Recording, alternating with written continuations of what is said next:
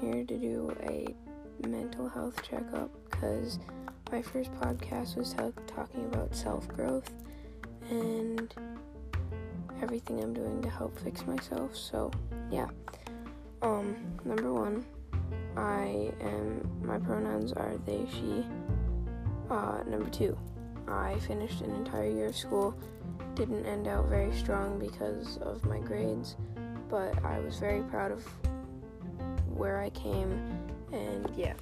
Um, my mental health, not the best, but I'm getting there, and I realized how dumb I sounded in my last podcast.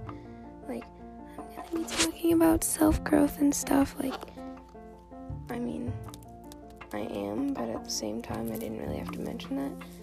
But, yeah, I'm really just gonna be talking about self growth and who I am as a person and how I'm doing just because I need this is gonna be a good thing for me. But, um, just know that you are loved and you don't need validation from anyone to know that. And if people are manipulating you and just being a straight up bad person to you,